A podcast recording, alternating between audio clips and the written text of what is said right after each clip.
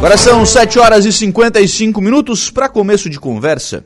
A Prefeitura de Araranguá está comemorando a utilização das salas de ciências e tecnologias, que foram inauguradas recentemente, né? Duas delas já foram inauguradas e a expectativa da Secretaria de Educação é de que mais três sejam inauguradas.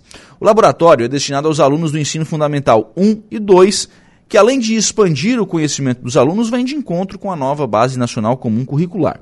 Com um acompanhamento de profissionais capacitados, a sala vai além da própria inserção de conteúdos científicos, pois permite a interação em áreas de diferentes contextos. O bom investimento na educação é sempre muito interessante muito positivo. E vê-lo na prática, né, sendo utilizado. Fazer um investimento é bom, né? Ir lá, inaugurar e tal, é bom.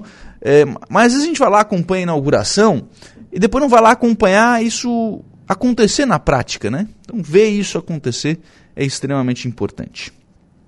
Para marcar o mês de setembro com a campanha Setembro Amarelo, que é o mês de prevenção ao suicídio, o Departamento Municipal de Saúde de Maracajá realizou na última semana palestra com os alunos da Escola de Educação Básica Municipal 12 de Maio e com a Escola de Educação Básica Eulália Oliveira de Bem.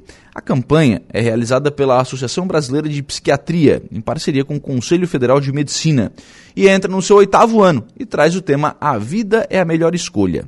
Em Maracajá, o Departamento de Saúde promoveu palestra eh, educativa e informativa para os estudantes do sexto ao nono ano, dos períodos matutino e vespertino. Segundo a diretora de saúde, Michele Gonçalves, é importante falar abertamente sobre saúde mental.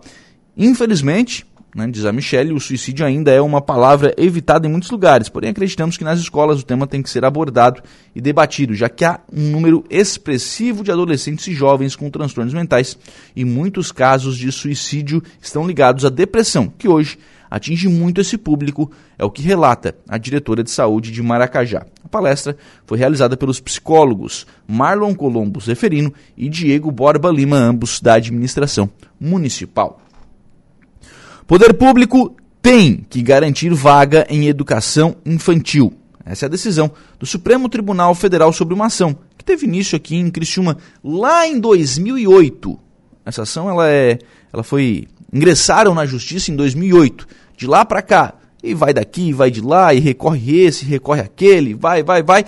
A ação foi parar no Supremo Tribunal Federal e 14 anos depois, o Supremo, através de uma ação iniciada aqui em Criciúma, eh, toma esta decisão que deve ter né, eh, reflexo no entendimento do Poder Judiciário. Esse entendimento agora ele deve ser seguido por todo o Poder Judiciário. É obrigação do poder público assegurar eh, vaga em educação infantil para as crianças. Não chega a ser nenhuma novidade, né? Todo mundo já sabe, né, que tem que fazer, né? Todos os prefeitos, eh, secretários de educação sabem que tem essa obrigação. Se não é novidade, é um desafio, porque realmente conseguir é, gerar fila e atender a alta demanda na educação infantil sempre é um grande desafio. E olha, este será o último final de semana antes das eleições.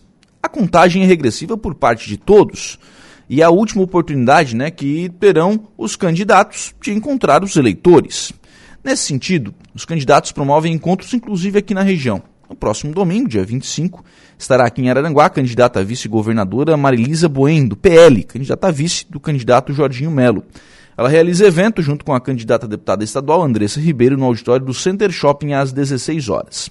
Já no dia 28, quarta-feira, quem estará em Araranguá será o candidato à reeleição, Carlos Moisés. Ele realiza evento no Salão Paroquial do bairro Cidade Alta às 19 horas e 10 minutos.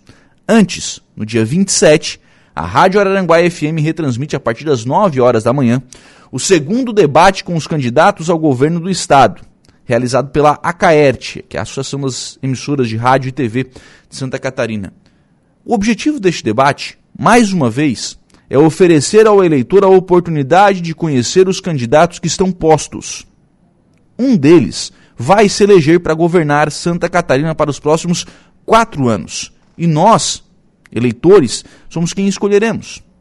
E estamos cada vez mais perto de saber quem serão os nossos próximos governantes. Bom dia. Rádio Araranguá. A informação em primeiro lugar.